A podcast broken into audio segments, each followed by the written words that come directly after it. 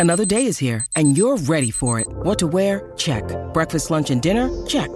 Planning for what's next and how to save for it? That's where Bank of America can help. For your financial to-dos, Bank of America has experts ready to help get you closer to your goals. Get started at one of our local financial centers or 24-7 in our mobile banking app. Find a location near you at bankofamerica.com slash talk to us.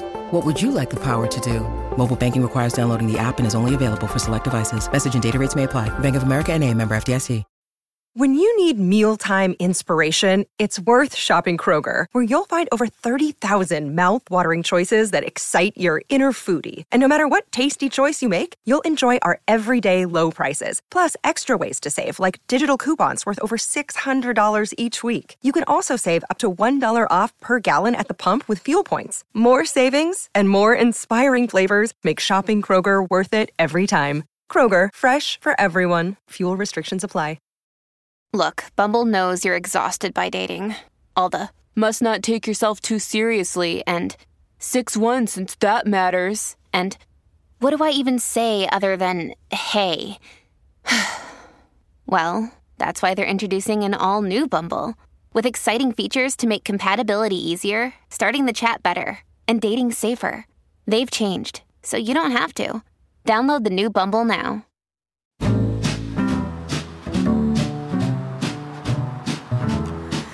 Hello, and welcome to the great indoors. the podcast which reveals everything you ever needed to know about interiors and explains how to make it all really work for you in your home. I'm Kate Watson Smyth. And I'm Sophie Robinson. And we are, well, look, here we are, we're together. And uh, if you haven't guessed by now, we are outside. And, well, look, I can see tulips and grass, and look, there's a gardener over there. Hair in my mouth has been blown in by the wind. Such is the bucolic surroundings. Later, we'll be talking about all things eco paint, and our style surgery poses the existential question of what to do with a room that is not, in fact, a room. But before we get into that, why don't I reveal where we are and why we are here?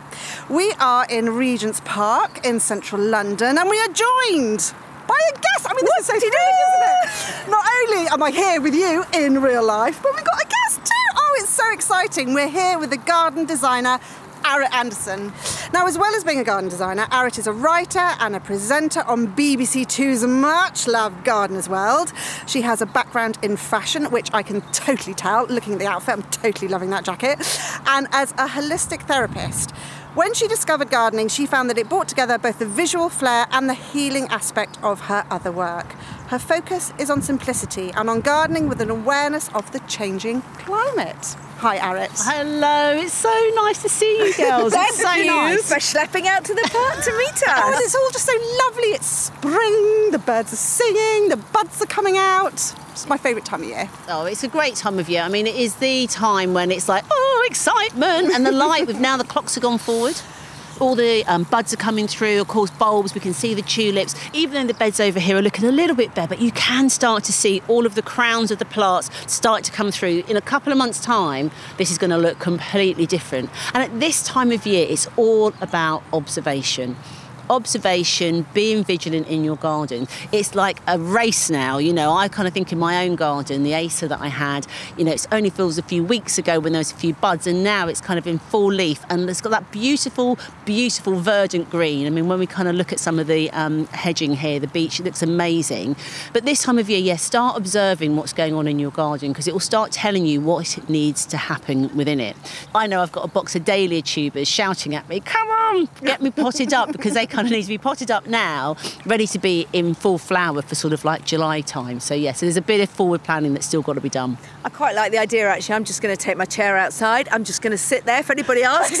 I'm watching. I'm very busy watching. And uh, I'm planning. Yes. yeah, yeah, it's true. It's true. But that, that's the thing. I think that the reason why, you know, and, and we do feel guilty for literally having that cup of coffee and observing. And it's something that I would, you know, would do. Would go out with my cup of coffee if it's warm enough, even still in the PJs, and look and see what needs to be done. So um, what I've learned over the years is to not at 9 a.m. run to the nursery or the garden centre and go and get loads of plants, but it's to actually look and see what is actually in the garden, where are the gaps what's coming up, what hasn't worked, what's been razored by the, the slugs, um, and what do I need to do? And that sort of discipline on a daily or a weekly basis, however often you can go out into your garden, is a good one to be had.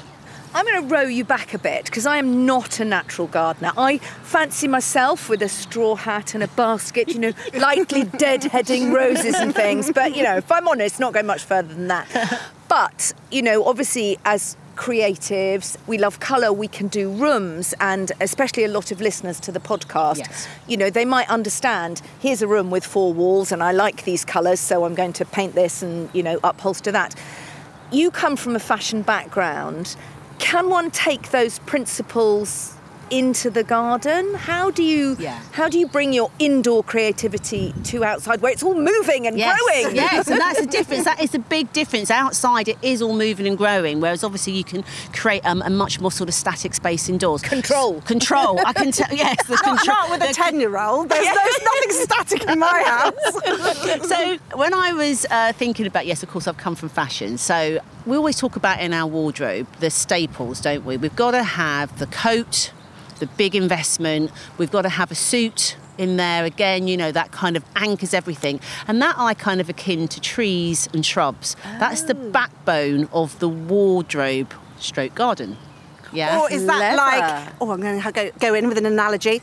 Is that like your neutral sofa, your investment piece? Yes. That you could then dress with colourful cushions? absolutely. Absolutely. So the kind of like solid basis. Yes. So the big bits you've So got the- to have the bed, the sofa, the coat, the suit, the trees, the shrubs. Absolutely. See? There we go. So there you go. So once you've got those big investments in and you understand where they're going to go, so say like for trees, they're going to be there to offer you shade. They're there as focal points for you within the garden. They're going to be habitat creation for wildlife. So once they're positioned, then we can start to bring in the bit of magic that kind of changes the wardrobe, that updates the room. So I'm straight in with the earrings already. I'm straight in with your dahlias. we're not quite earring level yet. Not quite there yet. Back off, back off. Back.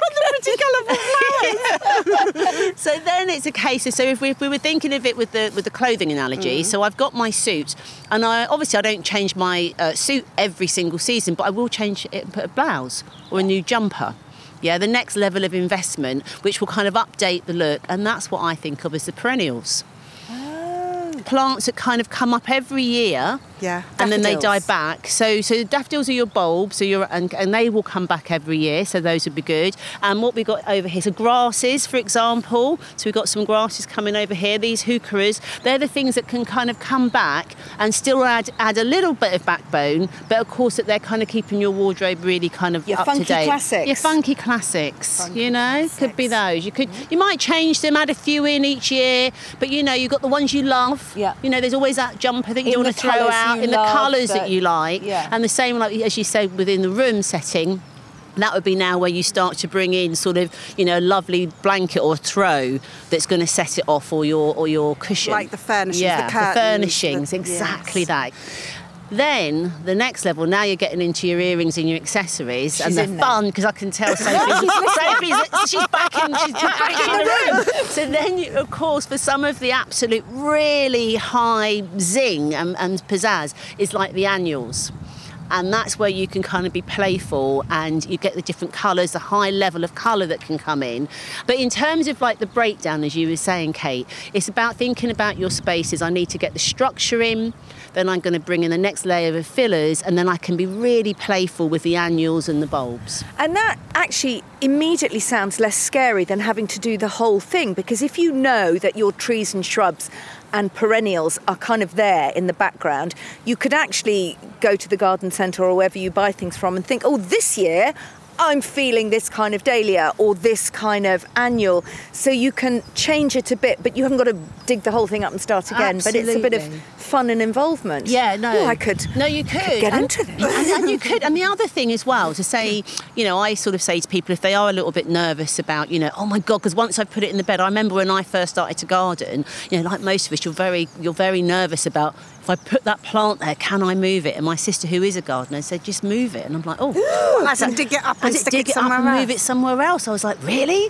But the other thing that you can do, which is great, especially for people that are sort of setting out with um, gardening or who want to experiment a bit more with colour, is in your containers. So when you create a container, which is like a mini garden, Which I suppose is good as well, shrinking it down to people who have smaller or spaces, balconies. and even a windowsill, you can kind of you know see what you can pack in. But it's sometimes by putting it in a container, it means you can move it around the garden Yes. and put it in a gap. Oh, I'm not sure about that. It looks a bit dark over there, and I'm going to take a bit of bright pink and see how that looks. And you know, I'm sure that you're always talking to your listeners about you know being experimental with colour, um, and people aren't always quite sure. So it's a confidence thing, isn't it, that you build up um, to kind of bring really that colour good in. idea. As a- as- for me, as a commitment phobe, I love the idea that I can put things in pots and move them around and carry on playing. The idea that, oh, I've done it and it just stays like that. Yeah. You know, I suppose that's a creative spirit, isn't it? If you like creating things and you like seeing things, different colours next to one another, it's nice that you can still do that in the garden if Yeah. you don't root everything in the ground. But actually, what you're saying, you still could dig stuff up. Well, you can still move things, and the thing is, is that once you've put it in the container, and if it is a perennial or a shrub, it means that once you're happy with it, then obviously, yes, of course, it's going to have a longer life if it goes into the ground. Yeah. But to, to start off, it is something whereby, Start yes, it's really pot. it starts in a container. What you can also do, if you've got it in its container that you bought it in from the um, garden centre, you just chop off the bottom so that the roots can come down. Yes, I love that look. and so that you And can then it just goes into yeah the ground it goes into the ground a little bit but then it's but it's contained because you don't want it to go and get too big yet because you're still not sure so it is it's like it's kind of being playful I mean I'm always moving my cushions around I Yeah, have to say. absolutely. and you've made it sound so much less terrifying because it is that commitment, isn't it? And also, I remember saying to someone once I wanted, I can't remember what it was, a rhododendron or something, and I wanted a pink one, and they were like, mm, well, you won't have the soil for that. It'll come blue. and so you'll have to change the soil and all that kind of thing. I mean, there is also an element that you can't, there's only so far you can fight fight your earth. Well, that's exactly it. You just beat me to it. It's, we have a saying like, don't fight the site. Okay, think about what you've got in your garden. Have you got sun? Have you got shade? Do you get a lot of water? Do you get little bits of water? You know, are you able to test the soil? And, it's, and it is about the observation again. Maybe looking around at your neighbours. You know, what are they growing successfully? What's really good? And I think also as well, it's very tempting when we go to the garden centre. I've done it. I'm not going to kind of profess to be some angel. When you get to the garden centre, the excitement levels up. I want that. I want this. I want Yes. that. And you kind of get really, really. I want the big ones because I haven't got time to wait for it to grow. that's it. Why would I want to do that? You know, and we're impatient and we get it home and we pop it in and we haven't maybe necessarily done our research um, to make sure that that plant can take full beating sun, for example. So my advice um, really is, it is the, the joy of gardening is it teaches you to be patient. It does have to, and it has We taught need me. that. I think you've learned that, and we need that. I, I certainly was definitely running around when I first got my garden and putting everything in in the wrong place. Um, and you, and that's the part of it. It's the learning. But what I realised quite quickly, so say for example, we're out in lovely Regent's Park now. You know, go to parks, go to gardens, and you know most gardening types they are they're a pretty friendly lot. And you know, I'm sure even if that lovely gentleman up the road, if we asked him a question, he, he- liked it. he's, he's probably thought, oh my God, marauding women, get out of here. But, um, but you know, that there's a lot of help out there, and it's a case of kind of having a look and see what looks good and then understanding more importantly what your garden um, has to offer because plants want to thrive you know people go i can't garden i've not got green fingers it's like those plants they want to survive they just need to be in the right place Gosh, I right never plant right of place it like that. It's the other way round, isn't it? It's Yeah. yes. The plant wants to grow and will, unless you're presumably working quite hard to kill it. His natural instinct is to survive. Yeah, fair point. It is definitely. So, so I kind of, you know, been somebody that's come into gardening later. So I, I always think, you know, I've not kind of come from. Well, I've always known that. Yeah, tell us a bit more about that because that that fascinates me because I'm not. A, well, neither of us are gardeners, are they? This is one of the reasons why we got here. We're having a brilliant time, aren't we, picking your brains? But my mum's always gardened, so I've always kind of looked at her in awe of just like everything just thrives and grows. And I've just thought, well, she's just always been into it, and it's something you slowly build up over time. So it's fascinating that you came into it later on. Yeah, it was. It was. I. I was about forty-four. Forty-four. Can you edit that? Um, and, um, Not gonna. and I and I um, ha- was in a flat actually for about 15 years prior to that, and I wanted more space and got a garden um, out in sort of near Richmond Way. And I actually, honestly, was, was thinking my sister is a gardener. She will set up the garden, and I will float home with the hat, few roses. deadhead a few roses, with a glass Anna, of Kate and Sophie. Absolutely, I was definitely on your wavelength for that. And and she gave me the immortal words, which are the gardening rules. If you go to a new space, wait for a year so that you can see the cycle of the year what comes up. I got the house in September, and by March. Nothing's come up. the impatient Virgo, and I put a couple of plants in. I think it was um, a couple of herbs actually in a but- an old butler sink that was at the bottom of the garden, and they didn't die. Oh. Exactly. And of course, the shopper in me, the retail girl, got to that garden centre and just cracked on basically. But with that came, which is what everybody does say once you do start gardening, is the passion comes through. Because once you see the plant that doesn't die, Yes. you go, oh, I'll try another. Oh, and I'll try another. And then after that, is that's how I got into it. So I was kind of in the end, I think, kind of becoming less fashion and more garden. And I thought, right, okay, what's making me happy right now? And it was being out in my garden. So I woke up on January 2012, and I promise you this is absolutely the truth. 1st of January, I'm going to be a gardener. And then by midday, I cried, going, I don't know anything. That's it. I on the in January 2012, I went. I'm done with print. I'm going to start writing a blog. And by the end of January, I was going. Oh. I don't know what digital means. Clearly, That's it. That's yes. exactly it. So you almost found yourself in gardening despite yourself. It was sort of calling to you. So I'm assuming. So you moved at 44. Hmm. I'm guessing that if you'd said to your 34 year old self, you know, you're going to leave all these lovely clothes and heels and fashion, and you're going to be grubbing around getting your fingernails dirty, you'd have been, oh no, I won't. I wouldn't have heard you. I'd have been in a club. I'd have said, sorry, can you pass the... Brilliant. Yeah. So, but exactly that, and I think that's the thing as well is is it's never it's never too late at all. And I think also it's so important that people of any age think about the skills you've got because I probably I didn't really appreciate the things that I did know from my fashion days because you're just doing it a bit like when you was in print, and you know things like now when I think about it, I'm like, well, of course, because when we used to go to um, Chelsea Flower Show, for colour inspiration. If you think about it, even way back in textiles and the history of fashion, everything is related to plants, dyes, prints. Cotton, you know, it all comes from plants. Our whole world is, you know, our interiors, you know, is all influenced by the natural world, you know, whether we're choosing linens or cottons or, you know, flax, all of those sorts of things. So, really, we are nature. And it, we just, um, and I think that the thing is, is that once you do get your hand in soil, yes, you get a few dirty nails, but it is quite a, a grounding feeling. Quite a healing experience, Yes, isn't it? yes. It can be really good for the soul. Yes. So with the whole concept of taking like the inside outside, I'm big into colour, can't get enough of it, and I can appreciate we get all this lovely colour in spring and summer. But what about adding colour in different ways? I mean, what are your thoughts on like painting walls or fencing or adding colourful blocks of um, raised beds? Yeah. Is that something I mean, one can do? I mean, you absolutely can do it. There are great paints that can be used for fences. There are renders now that actually come pre-coloured because, of course, the minute you paint, you are increasing the amount of maintenance that you'll need to do because obviously you want to keep that looking really sharp. Um, the other way to bring colour in is the containers. Containers themselves that come in different colours, and that can work as well. And one other question, Arit. It's coming to that kind of bank holiday season. Everybody's going to the garden centre. So you've gone into the garden centre, you've got your credit card flexing. Are there kind of four or five fail safe, good beginner plants to just get people started? Yeah, I mean, I think that what, I have to go back to remember you need to know your garden. So you need to know, you know, are you putting it in a sunny position or are you putting it in a shady position? If you're going to look for some plants, herbs. Herbs are good because they are pretty hardy and you can eat them and they are quite quick to grow. So again, you kind of get that quick kick, which is really lovely. Things like lavenders, you know, they are really um, nice to have, but you do need to make sure that they've got good drainage on them because they don't like wet feet. And again, they're really lovely because you can get the fragrance from them as well. They're very good for, for bees as well.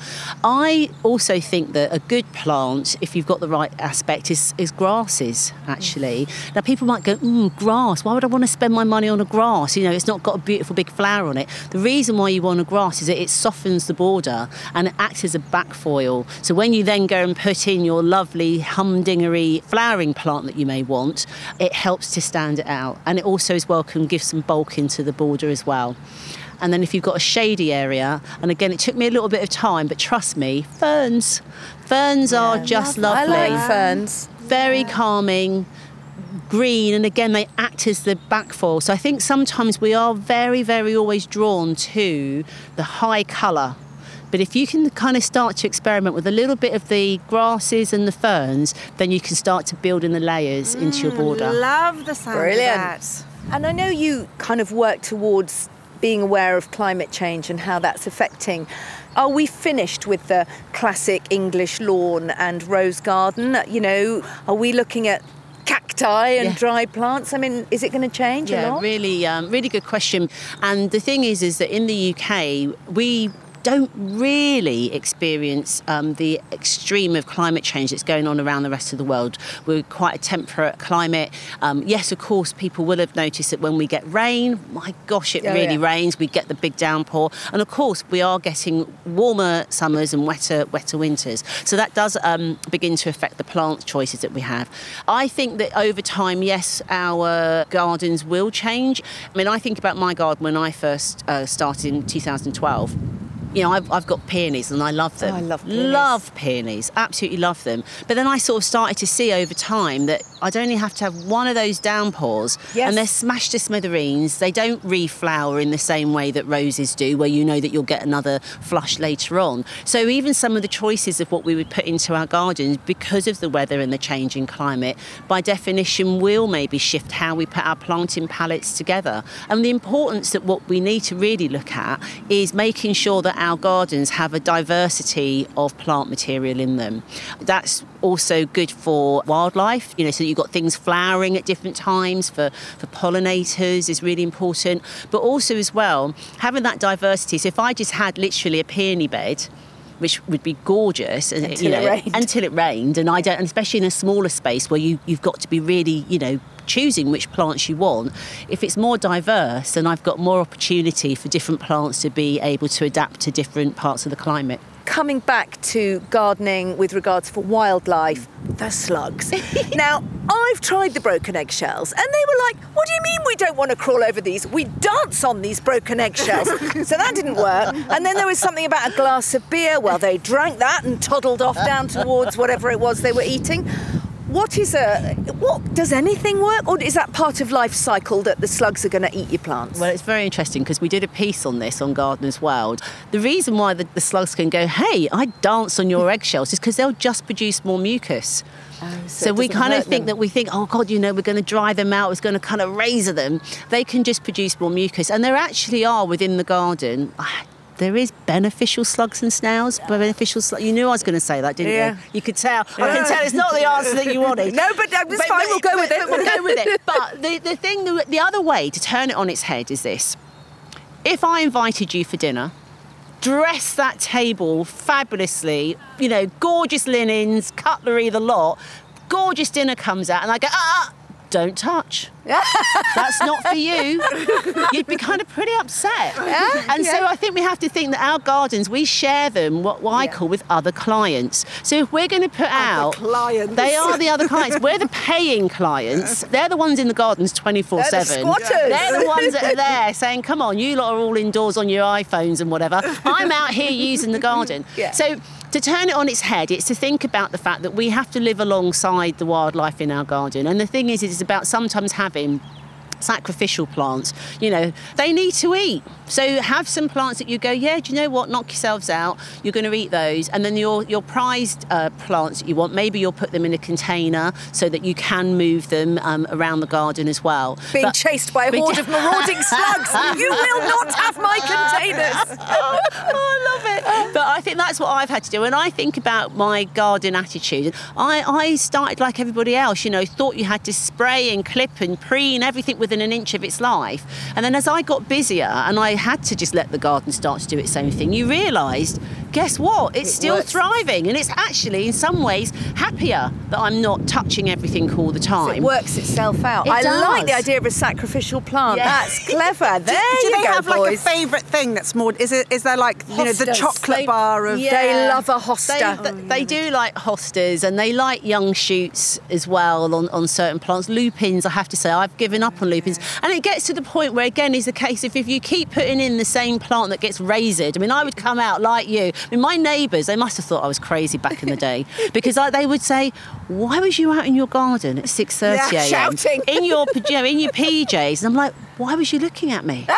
what were you doing? But but no, but it was true. I was because I would be out on slug patrol. That's what my mum does. She goes out because she can't sleep. What, and picks she them off goes the out in the middle of plants? the night at the torch and her jammers picking them all That's off. it, putting them in a little jar. And then you kind of realise there's more to life. Well, and there's always more slugs. And there's more slugs. Yeah. And, and um, there was this great, I remember watching this great programme. It was, I think it was Chris Packham, and he looked at four gardens, and they had this thing. So, you know, like when you kind of, you know, you'll get this smell and you think, oh, straight over the garden fence, Into into, the neighbours, you can have that one.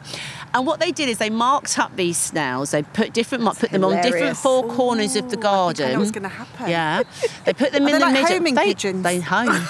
They were they home. So that slug, that make sure you take it for a very long walk. because So you're chucking do. it into next door and it spends three days It's coming back back and again coming and then back at ya. back over. That's Oh, I love it. Literally taxi for your slugs. So yeah, so I think I think it's you know like like with the wildlife um, element, gardens and like homes are an aesthetic taste. The difference, as you said earlier, with the garden is that it's living. It's the living room. It's the room that's got the you know that's dynamic. So we have to kind of be aware of that and. Also, to see our gardens as stepping stones to the wider environment. You know, we are becoming more urbanised. You know, there's a lot of us now on this planet, and we're taking over. And so every space counts for us to kind of contribute back to the to the to nature. So if you think of your garden as being this little stepping stone, and of course you might like to have a neat lawn and neat borders, but at the back, you know, you can let it just be a little bit wild, make the grass a little bit longer. Put your sacrificial put your plants at the sacrificial back. plants at the back. Train, train those slugs to go to the back. Um, I found that the garden plays itself back to us. The garden is about hope. When you put that bulb in in the autumn or grow those seeds, you hope it's going to germinate. You hope to see the flower come through. And when it does, it's really joyous. Mm. So that you get that reflection back and that's kind of quite a healing process. So if you can engage in your garden, of course the aesthetic, I mean I love aesthetics as well, you know. Love a good jacket and all of that. but what I have really learned is the fact that it's just being able to go out and see the garden come to life. And that's what I really love about it. oh, a huge thank you to you, Arit, for talking to us. It's been an absolute pleasure. A giggle, but a pleasure. It's always a giggle, always an excuse to have a giggle with us too. Uh, and don't forget, listeners, for more garden design inspiration, you can follow Arit on Instagram, where she's Arit Anderson, and she has a podcast too. It's called Growing Greener. And you know, while you're at it, why don't you give us a follow too? I'm Sophie Robinson Interiors, and she's mad about the house, and of course, the Facebook group, always full of inspo and wisdom of all sorts. So do check it out, the Great Indoors podcast page.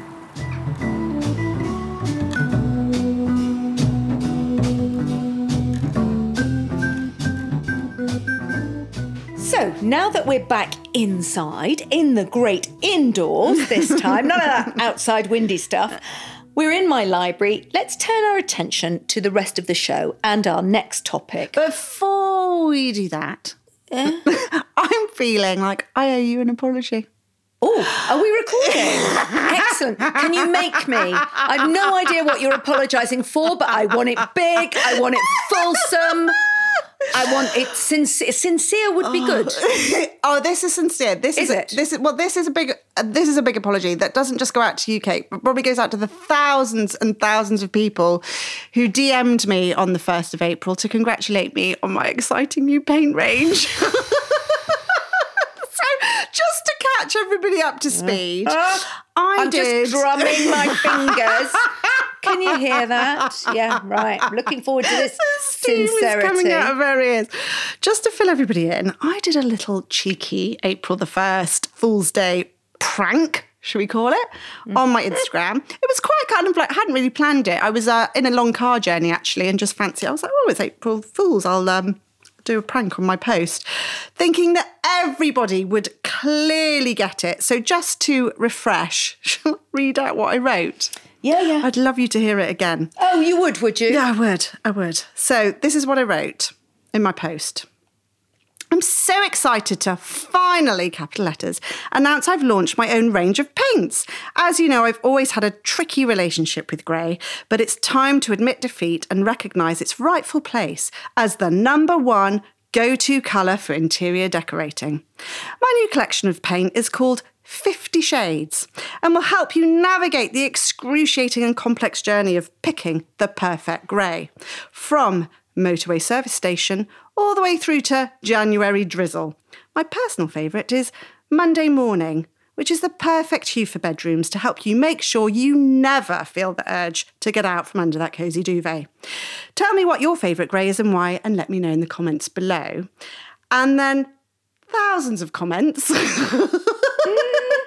Most people going, oh yeah, April Fool's, nice one. And quite a lot of people going, Oh, congratulations! So, should we just um, quickly flick through to your comment because this is Well, yours was my actually, favourite. Before, because I'm still not hearing the words, I'm so sorry. Before we get that far, I I had, you know, we'll go into the background here. I've already, by this stage in the day, fallen for about 14 April Fools. because I am essentially a quite nice, trusting person. And I started their day on Twitter where the great environmentalist George Monbiot announced that he was going to be the government's new czar on all things green. And I thought, oh my God, that's such good news. That's so brilliant. Oh, so, you know, this is how my day is going. I haven't been on Instagram.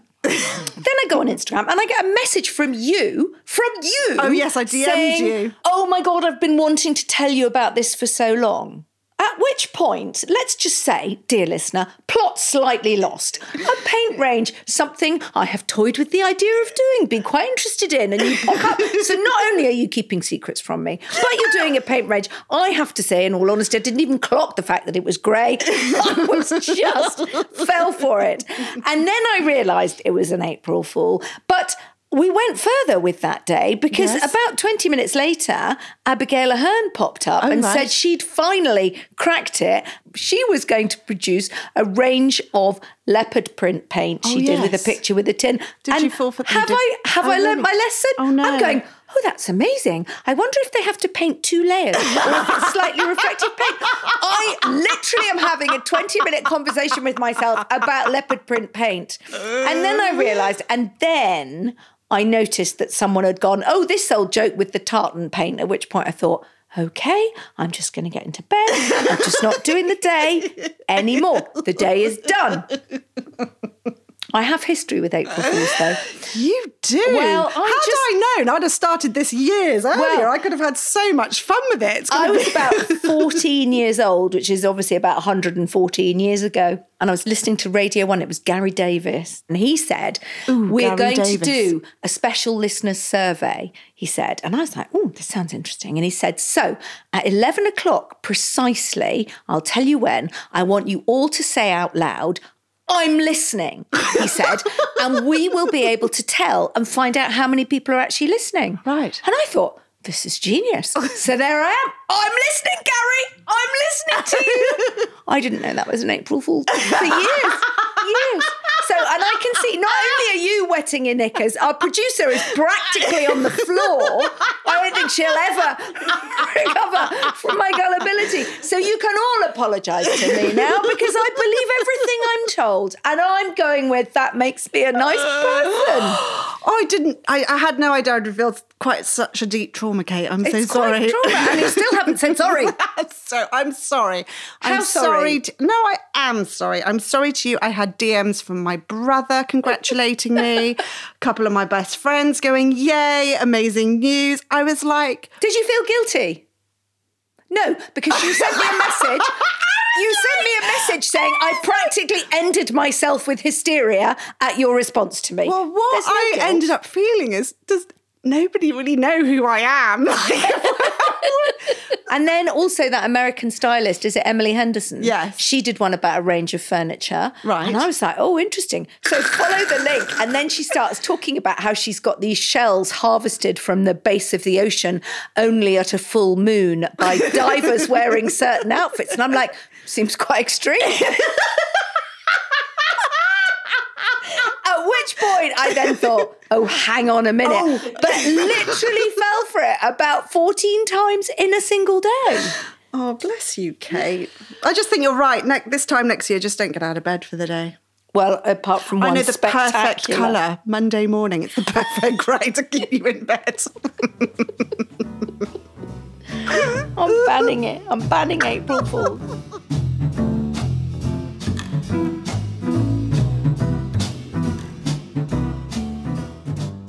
So, lovely listeners, we were planning on talking to you all things eco paint. I've got a heap of notes here. We've deep dived journo style to bring you everything you need to know, but we're going to make you wait a couple of weeks because actually, that interview with Arit, I felt was so was brilliant. amazing. And I just would hate our producer Kate to have to clip that back to its bare bones. So we're going to keep that nice and long. And instead, I'm going to put my feet up. Got a nice cup of tea here on the go. April Fools.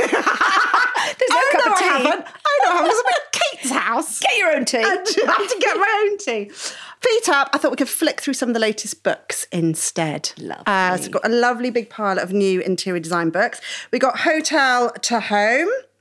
Uh, the warehouse home. We've got, ooh, this is a heavy tome that I've lugged all the way up from the south coast in my backpack. Do you hear the thud? Hold on. Do you hear that satisfying thud? That's uh, Anna Spiro's new book, A Life in Pattern. She is like my favourite interior designer. We've got uh, Faded Glamour by the Sea uh, by Pearl Lowe. And ooh, Relaxed Living, Happy Home by Atlanta Bartlett and Dave Coote.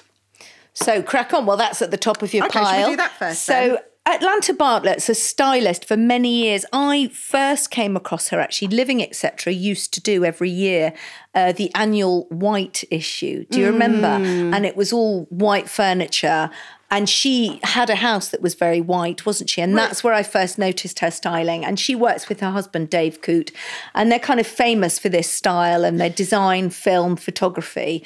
And this book is celebrating It's a bit of shabby chic, isn't it? I'm going straight in there. I'm going straight in there because her, hesitating. her sort of, I think, one of her really well-known books is The Relaxed Home. That was, I don't know how old that is now. God, it might be 20 years old. I'm trying to remember, but one of, you know, it was a real classic, and she really owned that kind of beautiful coastal shabby chic, white on white, faded florals, galvanized planters, collections of shells, cloches, you know, all those classic shabby chic things. And what's lovely actually, and I do think it's lovely, she's brought out a new book and it's she she's still owning this look, isn't she? It's still the same. It's dried hydrangea heads, battered old leather armchairs. As I said, she's a stylist, so lovely, lovely displays of antique vintage mirrors, faded chintz cushions, really kind of like warehouse, slubby, rustic floorboards.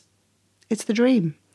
So it's interesting you talk about shabby chic because, on the one hand, this kind of distressed, as you say, th- there's a lot of white, but it's distressed white paint. Her big thing is how you can make all white interiors look interesting because you have lots of different textures and different fabrics, which we've talked about using a restricted colour palette before.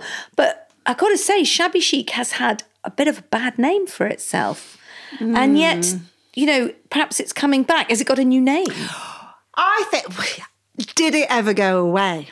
Is what I'm going to say. I think you're right. I think shabby chic really came through in the 90s and the early mm. noughties, I would say. And, and for anybody who's scratching their head going, what is that? It is shabby and it is chic. It's a kind of really, what I like about it is quite a low maintenance look. It's quite affordable because it's a lot of thrifty shopping, it's a lot of secondhand, but everything's a bit battered, knocked, marked. Like I said, really old leather armchairs, scrubbed floorboards, washed out linens. So I think it's a very livable look, which is why it's so popular. You get your chalk paint out, you're slapping your old brown furniture, turning it white. It's very, it's very accessible. Do you know what I think maybe my problem with it was and why I think it come it comes back now and it works? I think because it got, got so popular, there was an awful lot of paint your furniture and distress it. Paint your hmm. perfectly good furniture and sand it down and rub it off and make it look distressed. Give it bring the shabbiness hmm. in. And I think that's why I didn't like it because it felt to me inherently fake. And where we are oh. now in 2022 where, you know, everybody's feeling a bit more positive about being sustainable, everybody's trying harder. To We're reuse, celebrating yeah. we are celebrating the vintage. We are celebrating the shabbiness. So this time round, the shabbiness is real and let's make it chic rather than let's have something and fake it. And suddenly I feel more on board with it oh, now. Oh, do you? Because it feels more authentic. But I do, you know, I It's look very at this- divisive, isn't it? I remember when I was hosting the Great Interior Design Challenge, which ran from 2011 to 2016 ish. Gosh, I'm even forgetting the dates. But there was a lot of shabby chic going on there. Daniel Hopwood would be apoplectic. He absolutely hated it. Well, his it. style is much more refined and Yeah, perfect. And he loves it? antique furniture and the patina, the patina of that Darling. wood, darling. You know, that Victorian table's been around for 150 years and now you've slathered it in paint like you couldn't bear it. Um, so I think it is quite marmite. People either love that look or they don't. I think if you want a light and bright and soft interior, painting your dark, heavy antique pieces in a pale white or grey, because this is a very white on white look, as you've said, breathes new, fresh light into a space. So I think it comes down to taste. But what At- Atlanta is the expert in this look, 100%. She completely owns it. And like I said, over the years, she's never wavered. This isn't a trend for her. You know, this is a way of life. So if you like this shabby chic look, if you want to breathe lightness and brightness and softness and a kind of rustic femininity into your home, she is the woman who's going to show you how to do it. And she breaks down her methodology really well in this book. So it's really easy to understand how she pulls it together. How she styles it. Polly Wreford's done the photography, one of my Fantastic favourite interiors photographer, photographers. yeah. So the photography is mouth-watering. So I guess what we're saying is if you like a bit of shabby chic, it's okay. It's no longer frowned upon. In fact, I think there was a piece in the Times at the end of last year that Cat Burrows wrote about sort of and I think if it's been in the Times and Cat Burrows giving it a thumbs up, that that must mean it's okay, doesn't it? I think so. And I think just flicking through this book, it does draw you in. I mean, it is kind of country living. It's pretty, but it does look relaxing. It's not precious. It's hmm. it's celebrating stuff that's mismatched, that's a bit chipped. It feels kind of right for now because it's not it doesn't have to be really expensive. You can hmm. come in and sit down and not have to take your shoes off or worry about a bit of mud. You know, even though it's all white, it feels that you can you can live in it comfortably and it's not too precious and that just feels kind of nice for now And it's pretty. It and is it's pretty. nostalgic. It's non-threatening. Yeah, I think you're right, Kate. I think we, lead a we bit do. of We a non-threatening. bit of that, don't we? we do. So we like that. So if that's something that is chiming with your mood at the moment, then Relaxed Living, Happy Home by Atlanta Bartlett and David Coote is a lovely, it's a lovely book for a rainy afternoon. I feel relaxed just looking at it. I, well, I think that's it. I really did as well. And the other book, which is quite similar, to be fair, but it's by Pearl Lowe, who we love. We've met Pearl. She's been on the podcast. We did a fantastic house tour with her in her house in Somerset.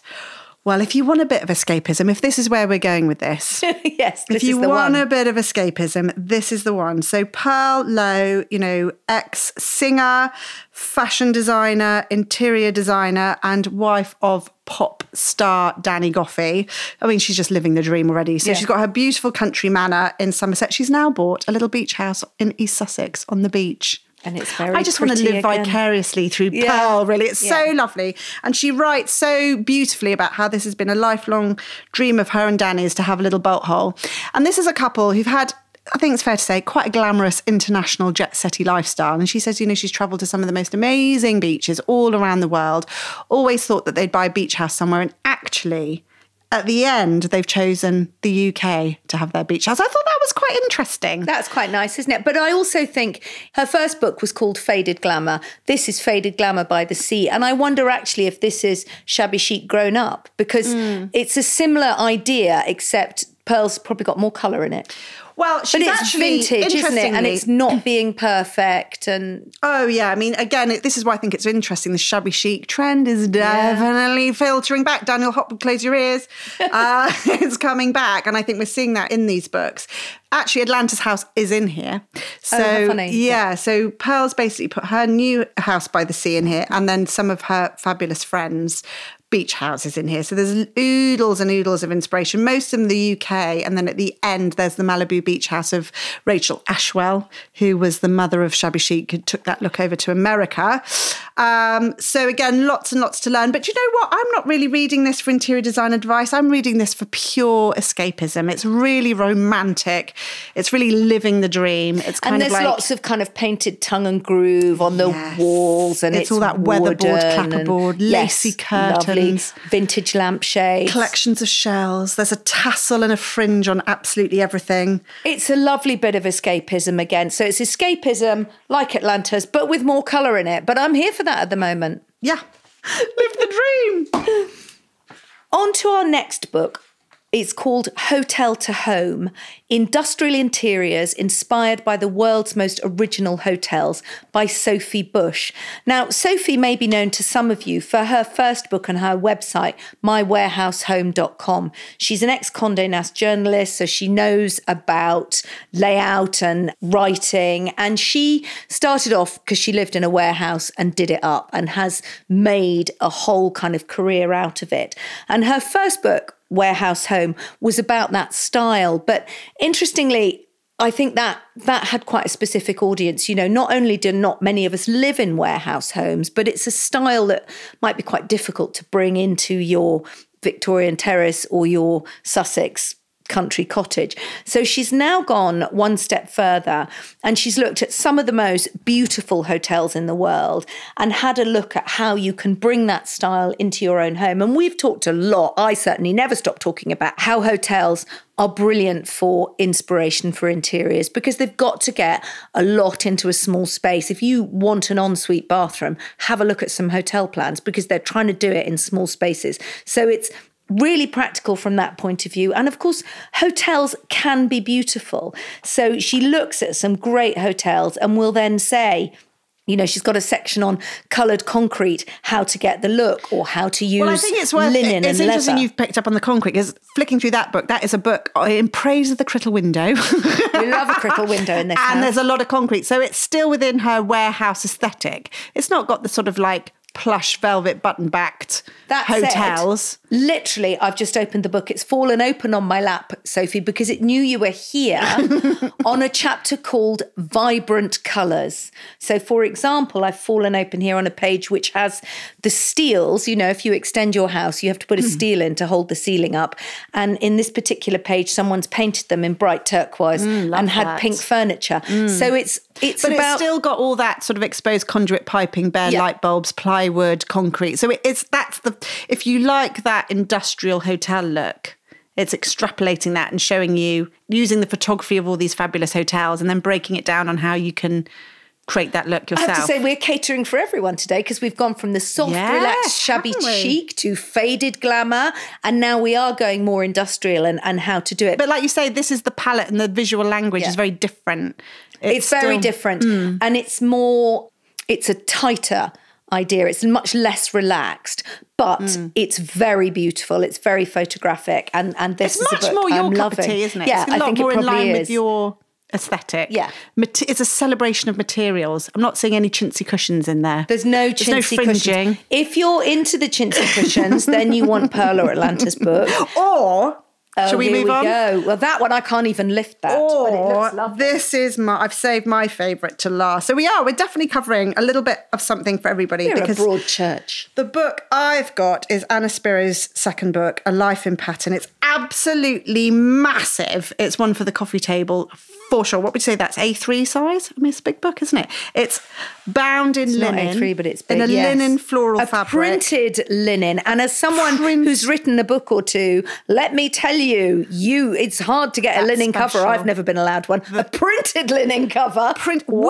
with neon orange Yeah. embossed writing I mean, this is already just feeling like the most beautiful gift.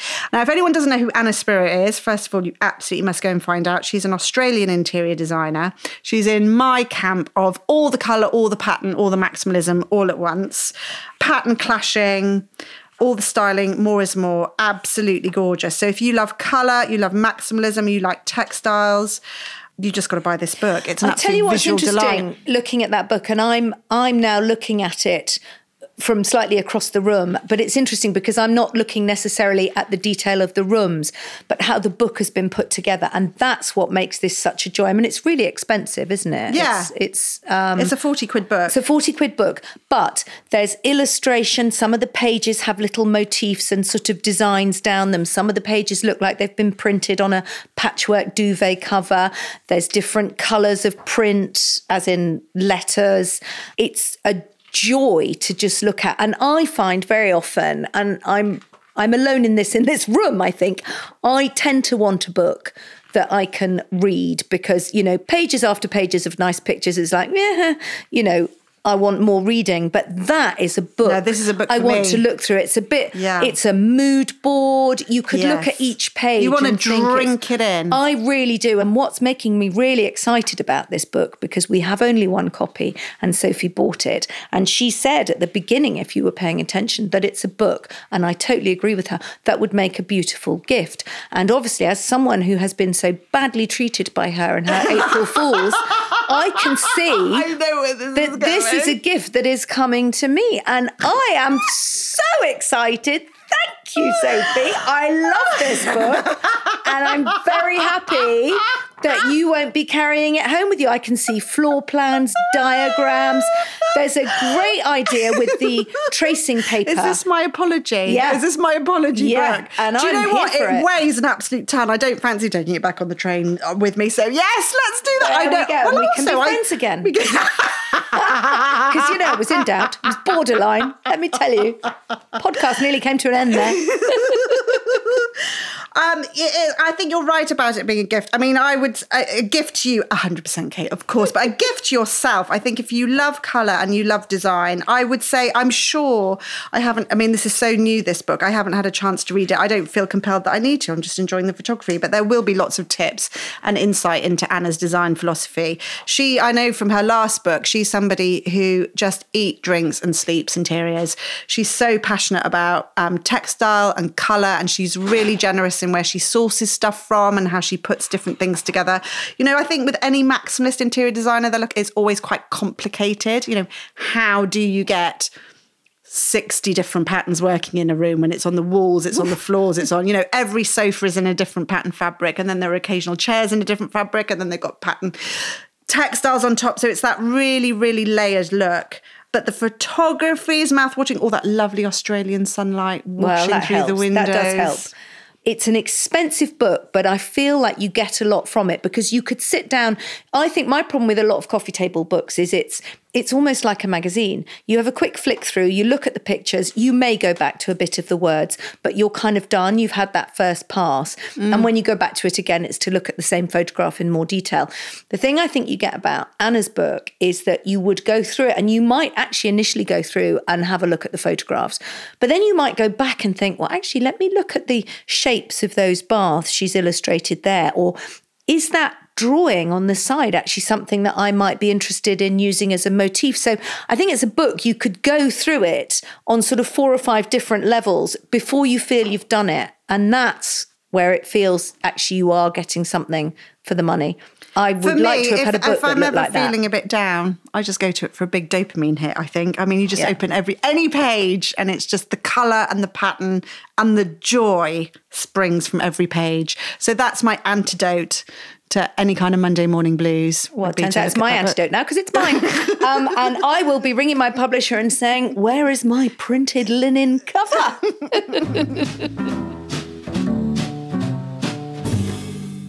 Time now for this week's style surgery, which comes from Amy. Hi, Kate and Sophie. It's Amy Down from rural Wiltshire here. I'm in a room that's in the centre of my house, which is two cottages converted into one. It's a room we walk through to access the kitchen, the front door, and the rest of the house. My builder very unkindly called it the room that's not a room room. because it doesn't really have a purpose. But what it does have is seven openings. It has a door to my study, a door to the front porch, a window, an inglenook fireplace, a square arch to an inner hall leading to the staircases, and a door to the kitchen. The ceilings are low. I'm five foot four and I can easily touch them. I do not know how to approach painting this room. There are so many architraves around the doors, tongue groove doors, glazed window to the porch, multi pane window, a square arch. I love colour, Sophie. I want some warmth. I want it to be lively. But how can I uh, avoid it not looking too chaotic with all the openings? I don't really want to paint the windows, which are wood, but I'm happy to paint other surfaces. Any ideas? I'd love to hear them. Thanks. First of all, I'd like to know what is a square arch. going to come up with that first. He's that washed completely over me. I was like, yeah, obviously square arch. It's because you were so busy thinking That about what to do with all the doors. I mean, I, I'm going to say, first of all, while this might appear like quite a niche question, because perhaps not many of us have rooms that are not rooms, Amy, and we will come to your room, I think lots of people have houses or particularly hallways if you live in flats with lots of doors Mm. off them. So it can feel a difficult for furniture placement or quite messy. So I think it's it's a valid question. A room of doors. Room so of it's not a room that's not a room room. It's a room of doors. Yes, and what do you do about them? And so the odd square arch thrown in. yes, which you know might need a photograph of that. So okay.